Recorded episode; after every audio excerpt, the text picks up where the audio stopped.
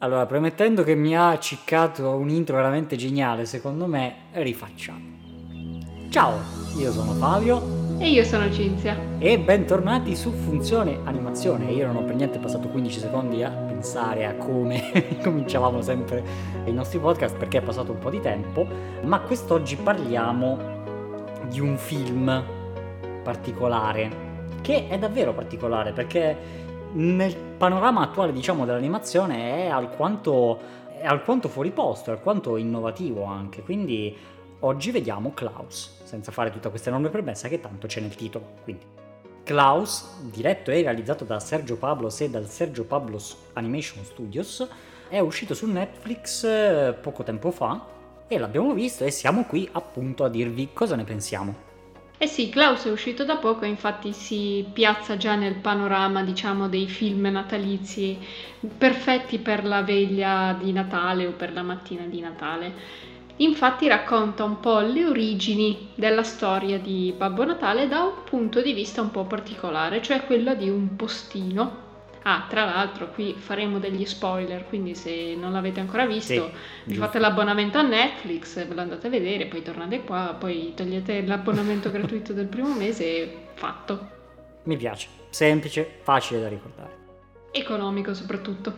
Perché da un punto di vista un po' insolito? Perché il protagonista della storia è Jasper, figlio di papà per definizione e che dovrebbe ereditare l'azienda di famiglia, che appunto è un'azienda di posta. Non è un'azienda di posta, non vuol dire niente, è un ufficio postale. Un'azienda di posta non vuol dire niente, mi dicono dalla regia, quindi è un ufficio postale. Perfetto, siamo subito sul pezzo. E visto che il babbo non è troppo soddisfatto di come si comporta il figliolo, domanda ad aprire l'ufficio postale in una cittadina sperduta al nord dove fa freddo, dove il barcaiolo che lo accompagna dice questa frase particolarmente accattivante che dice che i grigi proprio brillano, poppano. E... Esatto, che, che Jasper arriva e dice Uh, scusate, dove posso andare? E lui comincia già a spiegargli prima che lui abbia ancora finito la frase e comincia a dirgli allora torna indietro quando vedi l'albero gira a sinistra e ci sarà la, la città più vicina. E, e, lui dice ma no, guarda che io non mi sono perso. Oh sì, ti sei perso. Perché appunto lui deve arrivare su quest'isola che si chiama Smirensburg. Smirensburg. Non, non so che in realtà è, è un'isola davvero molto molto grande in cui vivono diciamo delle persone o similari che non sono esattamente amorevoli. Poco amichevoli, diciamo. Eh, sì, diciamo che non sono esattamente gli invitati adatti per una cena, eh, le persone con cui vorresti uscire a bere qualcosa. Eh, delle persone con cui fare una rissa, insomma non, non vanno bene in nessun ambito sociale, ma sono alquanto particolari e in questo contesto Jasper è stato mandato per aprire un ufficio postale e il patto con il babbo è che deve raccogliere almeno 6.000 lettere prima di poter ritornare in patria e poter ereditare l'azienda di famiglia, diciamo. Quindi ha una buona motivazione per darsi da fare, però diciamo che il contesto non gli è proprio a favore. E il tutto entro un anno, quindi comunque si vanno a sommare più problematiche. Tuttavia qui vorrei fermarmi un attimo per eh, andare a parlare un po' di quelle che sono state le primissime impressioni che personalmente ho avuto e che sono delle animazioni veramente spettacolari. Cioè, sarà che è veramente da tanto tanto tempo che non vedo un film in due dimensioni con così tanto cartoni ma che anche se è molto, diciamo, Looney Tunes style in 3D, non rende mai così tanto come in due dimensioni le espressioni che, che hanno sulle, sulle, facce, cioè mi viene in mente il generale che nella primissima scena eh, porta la lettera da, da Jasper e poi è nell'ufficio col padre e reagisce proprio alla durissima punizione del padre con, questo, con questa bocca che scende, scende tantissimo, veramente di tanto e, e tutte le espressioni, i movimenti che sono proprio belli. Era veramente tantissimo tempo che non vedevo un'animazione 2D fatta così bene e così espressiva, così caratterizzante di, di tutti i vari personaggi è veramente veramente qualcosa di bellissimo. Io ho riso tipo per i primi 15 minuti anche se non c'era niente da ridere perché tutte le animazioni sono maledettamente belle. E sì, anche il character design aiuta molto comunque lo stile dell'animazione perché sono dei personaggi caratterizzati davvero molto bene. E anche in modo molto differenziato, cioè pur essendo comunque all'interno di un contesto coerente, eh, si riesce molto ad andare da Jasper il secco con, con, il nasone al generale appunto molto squadrato, triangolare, a, alla bambina carinissima, tutta tonda, quasi a ricordare Mulan, fino ad, ad arrivare a Klaus che lo incontreremo a breve, eh, invece eh, sì, tutto grande e barbuto, però anche lui reso con curve tonde che appunto eh, sottolineano poi suo, la sua personalità, così come anche i vari personaggi del villaggio, a seconda di, della loro personalità, il character design segue quella personalità e quindi hai la persona infida e che non vuole fare altro che sparare alla gente che è questo stecchino lungo lungo che somiglia proprio a un fucile.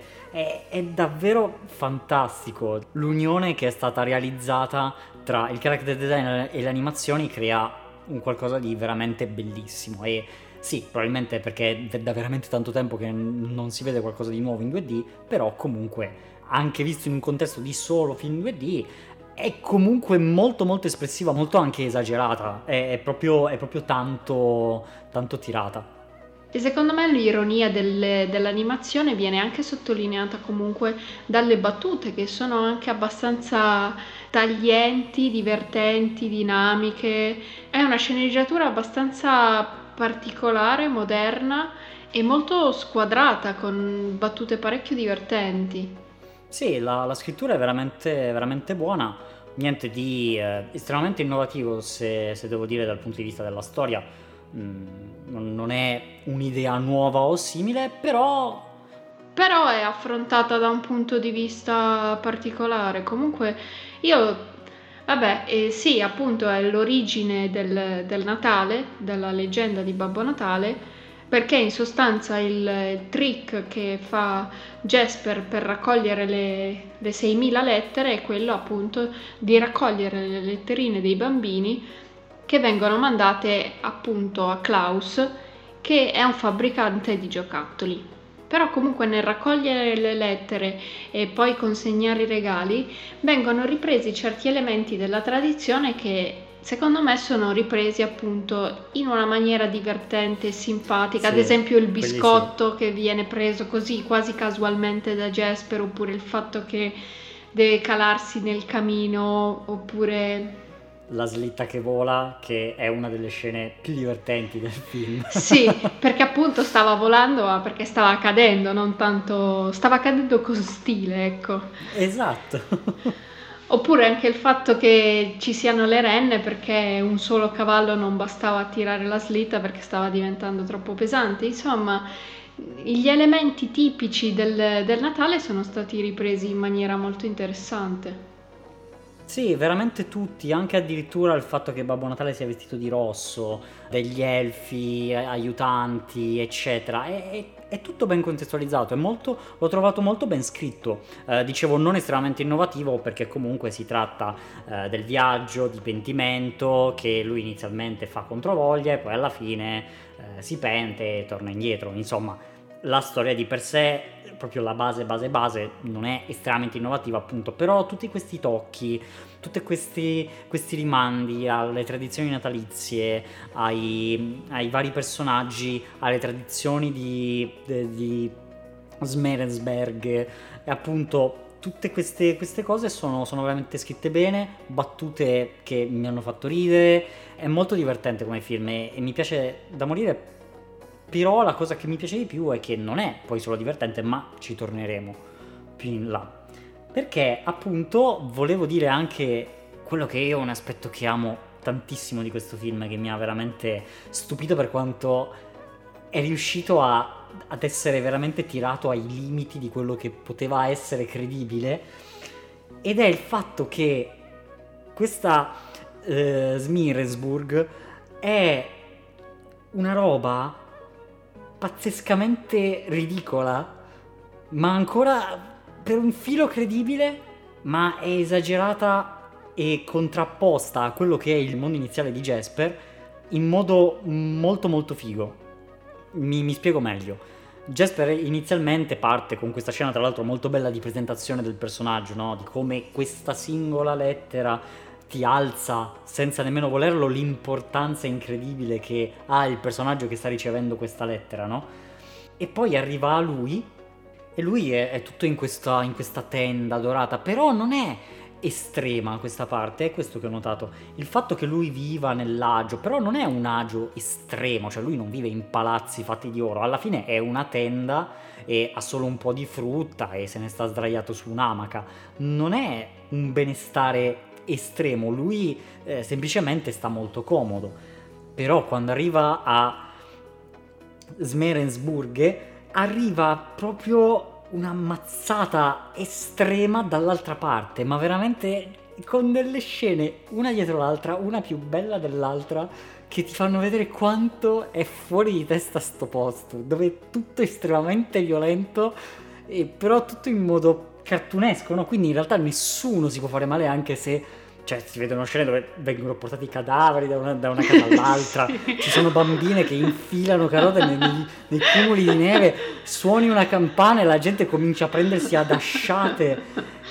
La, la campana che ha la corda fatta a forma di cappio, cioè sono tutte queste scenette che sono tra l'altro una dietro l'altra velocissime e ti danno subito l'idea incredibile di quanto sia estremo il posto e che poi comunque non si fermano lì perché poi c'è la casa con tutto il giardino e tutte le tagliole eccetera. Oppure anche contesti abbastanza normali come la vecchina che tutte le mattine eh, esce e butta la monnezza sui panni stesi della vicina o quelli che eh, suonano ma si suonano uno contro l'altro, cioè anche cose normali diciamo ma portate all'estremo nel senso della violenza e de- dell'ostilità in sostanza. Arrivando al punto più alto credo di questo film e tra l'altro un, una cosa che un punto quando proprio, tirano giù proprio... il palo no il nonnino in, uh, in sedia sul dondolo sì. perché quello è veramente top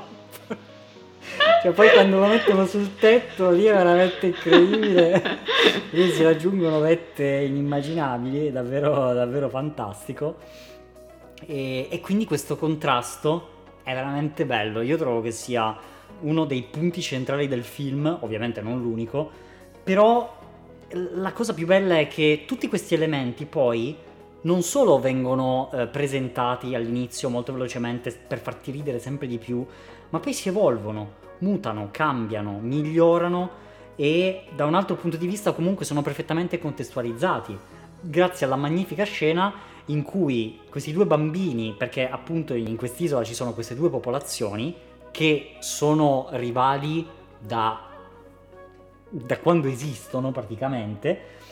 Sì, nel racconto arrivavano fino ai, ai disegni preistorici sulle caverne di queste due famiglie che guerreggiano. Esatto, proprio alle pitture rupestri. E, e, questi due bambini osano giocare insieme. Allora è bellissima questa scena dove fondamentalmente i sindaci delle due parti spiegano a questi bambini il perché ci sia questa lotta ed è incredibile vedere da una parte come eh, sia tutto contestualizzato sempre in modo esagerato, no? fino ad arrivare addirittura all'età della pietra, che probabilmente su quell'isola non c'era nessuno nell'età della pietra, eh, però è comunque molto bello. E allo stesso tempo, però, ti dà anche un input sul fatto che, boh, sì, ok, vi fate la guerra, ma in realtà, cioè, siete identici, siete la stessa cosa. Le due scene sono proprio in parallelo con la frase che viene continuata uno dall'altro, quindi fondamentalmente sì, ti dicono la motivazione per cui si fanno la guerra da tutta la vita e la motivazione è che si fanno la guerra da tutta la vita. Non c'è una motivazione reale, non, non c'è niente, è una guerra senza nessun motivo. È semplicemente una tradizione che deve essere portata avanti anche dalle generazioni future. Esatto, però ti viene detto perché senza motivo, non è che non viene detto, no, no, viene proprio specificato, guarda, chi lo sa, noi facciamo così perché tutti hanno sempre fatto così, vai avanti. Ed è un po' l'arrivo di Jasper a cambiare la situazione. Infatti i bambini capiscono che scrivendo le lettere ricevono i giocattoli, però non tutti sanno scrivere e quindi devono andare dalla maestra della scuola che sì, c'è una scuola, ma la maestra è talmente disperata perché non vengono i bambini a imparare che sta vendendo pesce in sostanza per tirare avanti e per raccogliere abbastanza denaro da andarsene sostanzialmente. Però il desiderio di scrivere le letterine a Babbo Natale e quindi ricevere i doni li spinge ad andare a scuola e imparare a leggere e scrivere. E questo è solo uno dei piccoli meccanismi che mette in atto Jasper con la sua raccolta di letterine, perché comunque anche un giorno si rifiuta di dare il regalo che ha chiesto un bambino che però si era comportato male con lui e quindi gli dice no, se sei cattivo non ricevi i doni. E anche qui la ripresa del, del tema della leggenda di Natale e quindi inizia questa, questa, scena in cui si vede che come i bambini cominciano a fare tutte buone azioni per essere buoni e per poter ricevere poi i doni, per non finire eh, sulla, sulla lista dei bambini cattivi. E questo porta alla trasformazione, diciamo, di tutto il villaggio, perché non saranno poi solo i bambini a comportarsi bene, ma un po' anche il tema centrale del film è quello che un atto di gentilezza porta sempre ad un altro atto di gentilezza e quindi la cosa è un po' una catena e anche i genitori e anche gli adulti cominciano a cambiare e nel villaggio diciamo si quietano un po' le ostilità. Sì, no, la trasformazione che subisce Smir- Sbirisburg è veramente, è veramente bella e tra l'altro eh, cela anche secondo me un messaggio per il fatto che alla fine sono le nuove generazioni no? che possono effettivamente cambiare l'ambiente in cui si vive. Se si aspetta che le vecchie generazioni cambino il mondo in cui siamo, non, non lo faranno perché sono un po' più radicate delle nuove, delle nuove generazioni che invece eh, vedono il mondo in modo diverso. Qui vorrei fare però una piccola parentesi su una delle poche cose che non mi è piaciuta del film, ovvero il fatto che ho trovato la scena in cui uh, Jasper capisce che lettera uguale giocattolo uguale altre lettere e lì parte questa scena in cui lui prepara carta e penna, realizza il, il contatore per arrivare a 6.000 lettere, quando ancora non si è nemmeno messo d'accordo con Klaus. Secondo me quella scena è un po'... cioè lui si lancia un po' troppo in questa cosa senza nemmeno sapere se potrà effettivamente realizzarlo, no? Cioè ho trovato un po' fuori contesto il fatto che lui spendesse così tante anche energie, si lanciasse così tanto in questa cosa quando ancora nemmeno sa se Klaus è d'accordo o meno o se era solo un caso fortuito il fatto che abbia dato un giocattolo. Insomma, eh, questa cosa mi ha un po' mi ha fatto storcere un, un po' il naso. Niente di grave, però appunto mi era venuto in mente. Ma lui comunque ha già visto che comunque Klaus è alla fine buono e ci tiene a far felici i bambini dandogli giocattoli, quindi secondo me sì, fa un investimento un po' rischioso, ma lo fa con coscienza. E arriviamo, mm, secondo me, a parlare un attimo di Klaus, perché e Jasper in realtà è un bel personaggio, ma alla fine è il personaggio che forse esce di meno, non lo so. Io trovo molto più interessanti i personaggi di Klaus ed Alva, per esempio. Alva che sarebbe appunto la, la maestra di scuola eh, o barra venditrice di pesce e che è un, anche lì un contrasto molto, molto bello e anche l'evoluzione del suo personaggio è molto bello. E però Klaus ha una profondità che io non mi aspettavo onestamente. Mi ha, mi ha stupito, mi ha piacevolmente stupito scoprire una storia in realtà molto drammatica dietro quello che è questo eh, solitario e scorbutico falegname e di come si viene a scoprire pian piano, no? Il fatto che lui non, non abbia un'espressione per buona parte della, de, della prima sezione del film e poi però quando vede che i bambini diventano sempre più felici pian pianino poi diventa felice anche lui e su questo tema della felicità poi ci torneremo. E diventa anche sempre più complice di Jasper. Esatto, e comincia a spingere più Klaus che non Jasper, anche se è Jasper quello che se ne, che se ne vuole andare. E quindi Klaus fa sempre più regali, questi regali diventano troppo pesanti, la slitta non si muove più, eh, rompono le ruote, quindi diventa effettivamente una slitta e allora eh, prende le renne perché possono tirare più peso, eccetera, eccetera. Fino ad arrivare al punto estremamente logico del fatto che i giochi, di giochi ce ne sono tanti e non sappiamo inizialmente perché, ma poi si scopre il che è appunto giusto, um, però poi questi giochi appunto finiscono e Jasper ovviamente non sapendo dice beh semplicemente fanne degli altri, no? E a lui però non va, non va perché non, non lo fa più, non lo fa più per un motivo, ovvero il fatto che la moglie eh, con cui era sposato è morta, volevano un figlio ma non l'hanno mai avuto e in questa lunga lunga attesa eh, non, è mai, non è mai arrivato e quindi Klaus ha continuato incessantemente a costruire decine, centinaia di giocattoli, il che rende molto bene quella che deve essere stata la sofferenza interiore che pian piano si è andata a costruire, no? Nel fatto che sì, ok, non è ancora successo, ma probabilmente succederà e poi pian piano rendersi conto che in realtà non sarebbe mai successo l'ho trovata veramente, veramente bella e devo dire che mi ha, uh, mi ha, mi ha commosso molto come, uh, come storia la sua. Ed è anche bello come sia passato invece a fare le casette degli uccellini perché era una cosa sempre a cui teneva la moglie perché dice appunto che le piacevano gli uccellini, quindi costruisce tutte queste casette, però non è un, um, un tema invece così vicino come quello dei giocattoli e quindi ci sono queste scene della foresta in cui ehm, creano anche questa musicalità le casette quando sbattono l'una contro l'altra ed è anche bello come comunque la presenza della moglie sia rimasta in questa diciamo questo vento magico che un po' lo spinge a fare l'azione giusta. Sì, e, e, questo vento, vabbè, io poi sono particolarmente legato a Miyazaki e tutto quello che il vento significa per lui, ma il vento in questo film ha comunque un legame molto forte perché Klaus viene proprio guidato da questo vento e la scena finale in cui proprio lui si unisce al vento e diventa vento è qualcosa di, di estremamente bello, è, una, è sicuramente la mia scena preferita del film ed è veramente veramente bellissima. Ed è anche toccante come Jasper lo cerchi dappertutto e non lo trovi perché lui è semplicemente svanito.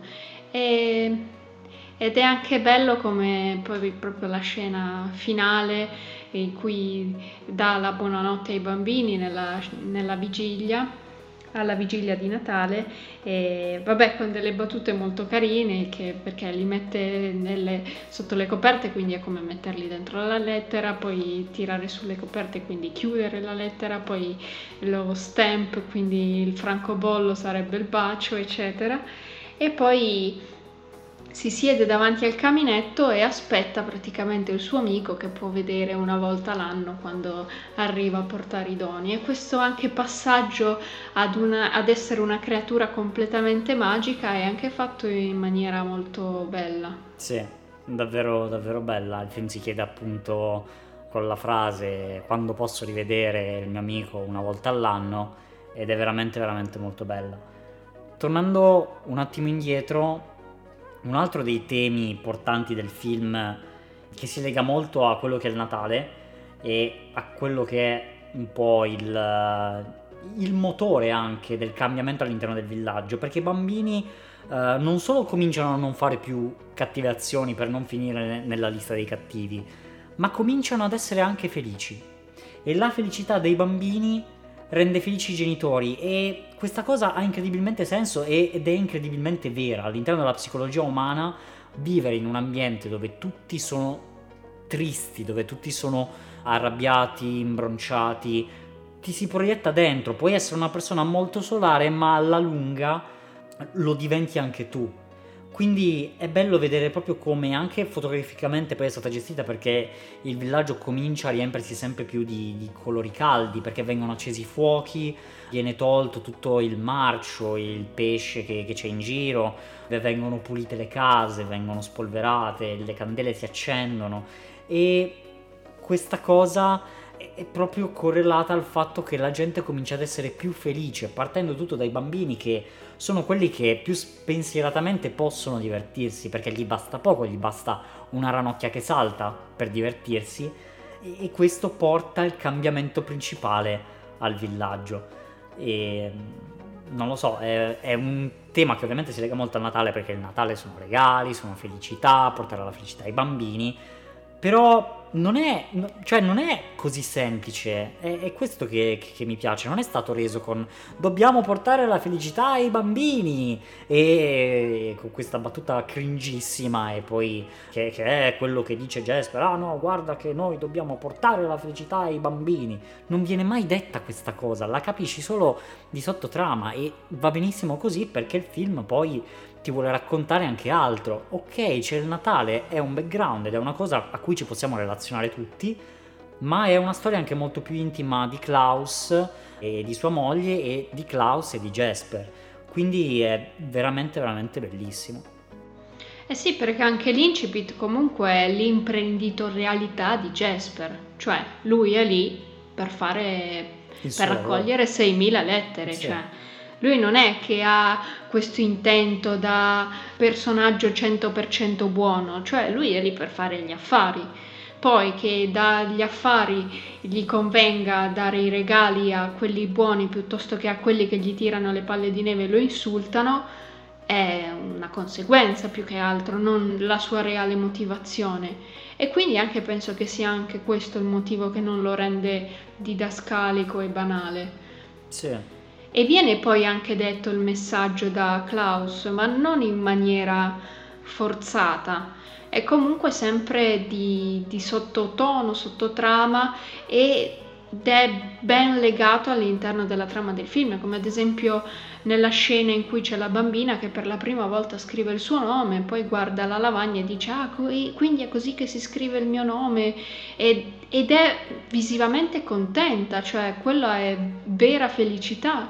E questo si riflette nella maestra che capisce che ha effettivamente fatto una cosa buona che ha finalmente riesce a un po' a seguire il suo sogno di, di, insegnare ai bambini. E lì anche forse è un po' più una riscoperta, che non credeva che insegnare come si scrive il proprio nome a, a un bambino possa portargli così tanta gioia, no?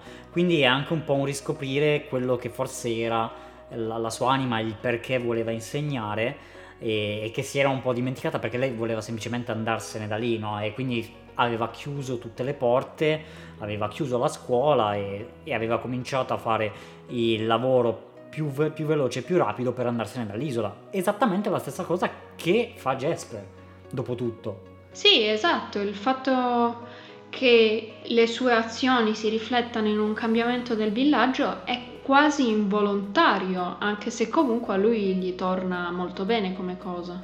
E un'altra cosa che, che pensavo è che eh, se mai viene detto, no? Ah, ma così la felicità dei bambini calerà, no? Se non gli portiamo i regali. Il fatto di non portare i regali, sì, ok, si traduce in i bambini non sarebbero più felici, ma non solo, perché se i bambini non sono felici, il villaggio torna come prima. Ci sarebbe di nuovo un'involuzione per il fatto di tornare esattamente come era all'inizio, con le due popolazioni che si danno guerra, eh, nessuno che esce di casa, i cadaveri che vengono portati da una casa all'altra, con, con, con lo scarpone che cade, che, cioè di cosa stiamo parlando. E, e quindi no, è legato anche dal punto di vista della trama che diventa un pericolo, non è solo un oddio dobbiamo fare l'azione buona e bella e quindi dobbiamo portare la felicità nei bambini. No, è legato proprio a, a, un fattore pratico. Se non portiamo i regali ai bambini, qua ricomincia la guerra. Cioè, è una roba anche forte, se vogliamo. Sì, e poi invece ci sono, diciamo, i grandi capi dei villaggi che invece la guerra continuano a volerle, che quindi combattono un po' questa avventura di Jasper, la raccolta delle lettere. Sì, che però è assurdo come, sì, ok, quest Jasper e suo, la sua azione di portare donne e bambini sta rovinando l'equilibrio, o, bar, o meglio, il disequilibrio del nostro villaggio. Dobbiamo fermarlo quindi ci dobbiamo alleare. Cioè, questa è una roba che ancora di più ti fa dire: ok, quindi la guerra non ha veramente nessunissimo senso. la fanno solo per il gusto di farlo. Eh, no? E, e, il tutto si rompe definitivamente quando i figli dei capi villaggi, dei, dei due sindaci, si innamorano, cioè che rende il tutto estremamente... è, però che ti fa proprio dire ok va bene allora ditelo che lo stavate facendo apposta e che la, la campana era solo una scusa per fare a botte no? E in tutto ciò uno degli aspetti che salta anche un po' più fuori nel film è il lato visivo, perché comunque da questo punto di vista Klaus è veramente qualcosa di pazzesco. Intanto la prima volta che lo vedi dici ma questo è un 3D, è un 2D, che cosa sto guardando? E lascia esterrefatti per delle buone ragioni. Spoiler, è effettivamente animazione 2D. Esatto. è un 2D che però è trattato diciamo con dei trick che gli danno comunque una volumetria particolare. E questo si capisce molto bene guardando gli shot progressivi in cui fanno vedere i diversi pass di produzione di una scena, no? Quindi partono dall'animazione 2D, poi fanno il, il clean up dell'animazione, quindi ripuliscono le linee poi c'è la fase di, diciamo, quella che tradizionalmente viene chiamata inking, quindi di praticamente riempimento delle forme con i colori. E poi però c'è una fase aggiuntiva di lightning e un'altra di texturing. Per lo step di lightning è stato utilizzato un tool che si chiama Klaus Light and Shadow, che è stato sviluppato da uno studio che si chiama Les Films du Poisson Rouge Francesi. In collaborazione, sì, francesi, in collaborazione con um, praticamente eh, l'art director di Sergio Pablos Animation Studios. E a cosa serve questo tool? Praticamente permette di definire in un frame le linee, diciamo, principali del disegno del personaggio e di creare una corrispondenza con quelle linee in un frame successivo. Il programma fa poi automaticamente tutti gli in-between, quindi i frame che stanno tra i due in cui si sono definiti i limiti. Quindi ad esempio banalmente prendendo il solito esempio della palla che rimbalza, il tool permetterebbe di prendere il frame in cui la palla è in un certo punto, prendere il frame in cui la palla è un tot di posizioni sotto e il tool automaticamente si crea le posizioni intermedie, permettendo quindi di ovviamente risparmiare molto tempo, che il tempo è denaro si sa nell'animazione, e quindi anche comunque di spendere il tempo su anche altri dettagli, come in questo caso le luci. Perché cosa permette di fare questo tool? Praticamente permette di definire le ombre in un frame successivo e appunto per gli in-between anche le ombre e le luci vengono automaticamente generate. E questo quindi permette di realizzare un effetto veramente incredibile. Anche qui sono stati realizzati diversi step, diciamo, per aggiungere i diversi, diversi tipi di luci quindi ad esempio in uno step viene aggiunta la key light, in un altro step vengono aggiunte invece le luci riflesse, in un altro l'ambiente, l'occlusione, insomma stratificando tutti i vari layer di luci si riesce ad ottenere questo effetto finale che unisce il tutto e che rende anche i personaggi parte più integrante del background che diciamo che nell'animazione tradizionale invece si staccano molto di più. E secondo me è anche questo aspetto che, che trae un po' in inganno sul fatto se sia un 2D o un 3D perché nel 3D comunque background e personaggi sono la stessa cosa, sono nello stesso rendering, quindi sono molto uniformi, invece nell'animazione tradizionale un background si stacca molto di più dal personaggio animato in questo caso invece con questo step di Lightning sono riusciti a uniformare le due cose e rendere il tutto più omogeneo. Infatti il risultato finale è praticamente un fotogramma perfettamente coerente senza avere gli acetati lucidi e vivi sopra uno sfondo disegnato in un'altra tecnica che ovviamente cozzano un po', no?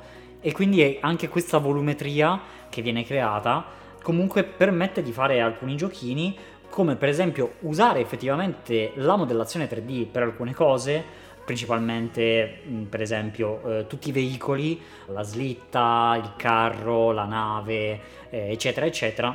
Tutti questi sono realizzati in 3D, ma bisogna avere un occhio veramente di falco per accorgersene e ce ne si accorge perché sono troppo perfetti all'interno della prospettiva, nel modo in cui girano. Però il punto è che anche se te ne vuoi rendere conto, dopo 5 minuti che l'hai visto non ci fai veramente più caso, perché sono veramente veramente mischiati benissimo, perché proprio a livello visivo diventano la stessa cosa, anche se gli sfondi saranno fatti in un certo modo.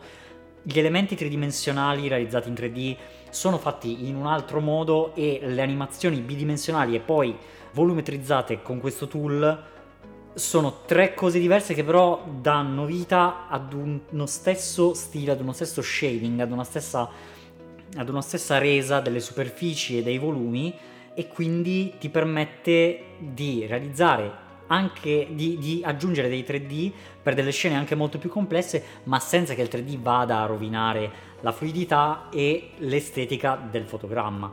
Quindi davvero davvero una tecnica top. Infatti la prima volta che l'avevamo visto avevamo detto "No, vabbè, ma questo è 3D". Come cioè è questo è 3D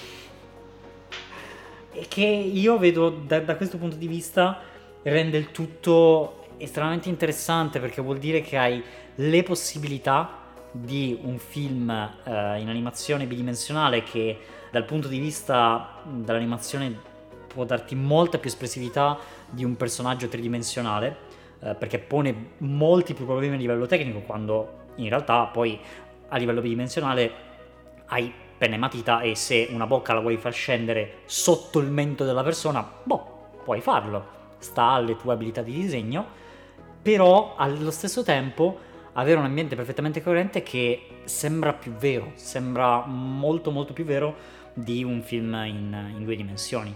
Quindi questa tecnica io spererei che costasse poco, ma secondo me è costosissima, quindi non so quanto sarà sostenibile nel tempo, perché mi piacerebbe vedere molti altri film fatti con questa tecnica, però secondo me è abbastanza proibitiva a livello di costi.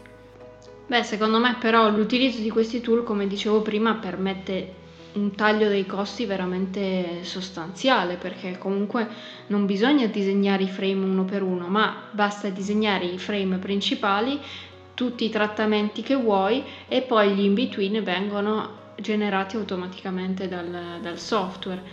E tra l'altro un altro passaggio che hanno fatto è stato quello del texturing che aiuta anche in questo caso a mischiare personaggi e background e perché questo tool permette praticamente di simulare le pennellate nella colorazione del personaggio. Come funziona? In base alle linee del personaggio stima più o meno quali potrebbero essere state le, le, direzioni delle pennellate che sono state date per riempire e colorare il personaggio e permette quindi di diciamo far evolvere anche il, le, le pennellate con l'animazione e con il personaggio stesso quindi crea anche questo dinamismo anche nella texture che fa prendere proprio vita al personaggio e in questo caso è stato utilizzato in maniera davvero sottile, però magari linko poi in descrizione un video ad esempio in cui hanno utilizzato questo tool per fare delle cose pazzesche a livello visivo. E, e tra l'altro dimenticavo anche di dire che non solo i modelli 3D risultano più coerenti all'interno del fotogramma, ma ovviamente tutta la computer grafica che si può realizzare, quindi effetti, fuoco, vento, eccetera, possono essere aggiunti senza stonare, il che è davvero una gran cosa. Come per esempio appunto il time lapse della casa barra ufficio postale di, di, Jasper con dietro di sé il paesaggio con il sole che ovviamente sorge e tramonta, gli iceberg che pian piano si muovono, eh, insomma quello è un time lapse fatto in animazione e vi vorrei far ragionare su quanto i time lapse fatti in animazione siano complessi e che ha però una resa davvero molto bella. Inoltre dal punto di vista dell'art direction però, quindi a livello di set design, eh, i costumi, tutti gli, gli, oggetti, i giochi, tutta l'art direction mi è piaciuta, però secondo me poteva essere spinta un po' più oltre, nel senso che il villaggio e tutto l'ambiente alla fine risulta essere fondamentalmente Russia. Secondo me avrebbero potuto spingere un, un po' di più l'acceleratore su alcune particolarità che, che potevano uscire. Non che non ce ne siano, appunto, ma effettivamente la cosa più particolare è la popolazione della bambina piccola che non sa parlare l'inglese, della popolazione Sami, ma oltre a quello è, è tutto ovviamente coerente e fatto, fatto sicuramente con, con cura, ma se posso dire un po' standard, abbastanza standard. Non che appunto sia un male, assolutamente, ma avrebbero potuto spingere l'acceleratore anche, anche su questo. E ultima postilla sulla tecnica è che con questo film praticamente hanno dovuto creare il mestiere di lighter per l'animazione tradizionale. Una delle difficoltà che hanno incontrato nell'utilizzare questo, questo software, questa tecnica, non è tanto nell'applicare la tecnica, ma nell'avere delle professionalità che fossero in grado di gestirlo. Non perché il software sia difficile, ma perché comunque richiede una certa sensibilità poter definire come possono variare le ombre e le luci da un frame ad uno successivo. Quindi hanno dovuto trovare delle persone con una grande sensibilità verso le volumetrie, verso la fotografia e le luci e praticamente formarle ad utilizzare questo tool e credo che ne sia uscito comunque qualcosa di veramente spettacolare. Assolutamente, anche perché è un caso, è il primo caso, è la prima sperimentazione di questa tecnica e quindi sì, effettivamente il mio commento su avrebbero potuto, beh c'è tempo, c'è tempo per, per sperimentare quanto più possibile. Come primissimo esperimento direi che è veramente estremamente bello non solo come, dal punto di vista tecnico ma anche dal punto di vista di, eh, proprio come film che tra l'altro eh, dimenticavo quasi di dire devo dire che ha una regia a livello di inquadrature abbastanza interessante ma soprattutto ho trovato interessante le coreografie ora mm, lungi da me essere un esperto di coreografie come si muovono i personaggi all'interno dello spazio e come interagiscono tra di loro però mi è, mi è piaciuto molto come in determinate scene soprattutto quelle d'azione, le cose si muovono tutte con tempismo perfetto per, per, per non far morire nessuno, anche in particolare, però anche per realizzare scene veramente, veramente epiche. E quindi detto questo, assolutamente un film consigliatissimo. Personalmente credo sia entrato nel, nella lista dei miei migliori film natalizi da guardare a Natale eh, sotto le coperte con la cioccolata calda e si unisce alla eh, banda dei Babbi Natale e una poltrona per due, direi. Se sei d'accordo. Sì, sì, mettiamolo, so. mettiamolo. E bisogna dire che l'intento di Sergio Pablos di creare innovazione nell'ambito della, dell'animazione tradizionale, di riportarla in auge, è probabile che abbia funzionato e speriamo che in futuro ci siano più esempi di, di questa sì. tecnica. Beh, comunque ha fatto molto, molto scalpore, molto furore, è un film che anche se solo su Netflix ha comunque avuto una grande copertura mediatica. Ma in America dovrebbe essere uscito anche in certi cinema. Sì, sì, sì, sì, in certi cinema è uscito per due o tre giorni, però se in America è uscito per due o tre giorni comunque ha avuto una distribuzione che non è da Sì, sì, bassa. film, anche se comunque anche se comunque appunto il mercato sta cambiando, i film stanno cominciando a calare, le serie stanno cominciando a salire, quindi diciamo che si sta modificando anche quel, eh, quell'aspetto lì. Uh, comunque sicuramente da, da, quello che abbiamo potuto vedere noi, eh, anche sui social, il film ha ricevuto solo elogi ed è visto come una grande prova di stile e sicuramente per eh, comunque il, il Pablos Studios è un'ottima entrata all'interno del mercato, soprattutto anche poi Netflix. Penso non se lo farà scappare tanto facilmente proponendogli un contratto bello succoso e speriamo che questo sia l'inizio di una più che proficua e emozionante avventura all'interno del mondo dell'animazione che con Netflix potrebbe finalmente avere il, la rilevanza che merita. Scusate, troppo patriottico. forse un pochino. Mano sul cuore, un, in alto, un, in alto le bandiere, troppo, signori. Troppo, sì. Però sì, speriamo che il fatto che ci siano meno limiti dovuti ad una grande distribuzione, ma una distribuzione più piccola, ehm, per così dire più piccola, perché comunque è a, a macchia d'olio, però è, è, un altro tipo di distribuzione, permette più libertà e quindi si spera che comunque l'innovazione non sia solo all'inizio così tanto per fare il botto e fare il nome, ma sia poi anche una cosa che viene portata avanti. Già, speriamo, speriamo. Noi ovviamente vi terremo aggiornati su nuove ed emozionanti novità provenienti appunto da Netflix o dal Sergio Pablos Animation Studios. E quindi direi che ci siamo. siamo. Abbiamo, Abbiamo detto, tutto. detto tutto. Perfetto. Quindi non fatevelo mancare a Natale, noi lo riguarderemo sicuramente a Natale perché io lo voglio rivedere, eh. l'ho visto l'altro ieri e lo voglio rivedere già. E senza indugio alcuno, se la controregia mi conferma. Come con, abbiamo alla fine eh, regia, cioè la regia. la regia. Se la regia la re... mi dà la conferma, confermo. Conferma cosa? E confermo che è la fine. Perfetto, benissimo. Noi vi ringraziamo moltissimo per aver seguito questo episodio.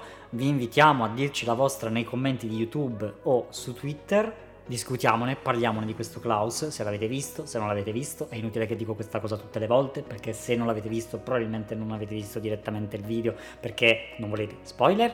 E detto questo, ci vedremo in un prossimo episodio su Funzione Animazione. Grazie mille, alla prossima. Ciao a tutti. Ciao. Ciao ciao. Ciao. Ancora. Ancora. Ancora due ciao. Ti prego mi metti la musica epica mentre che dico il messaggio patriottico sul futuro dell'animazione. E vediamo.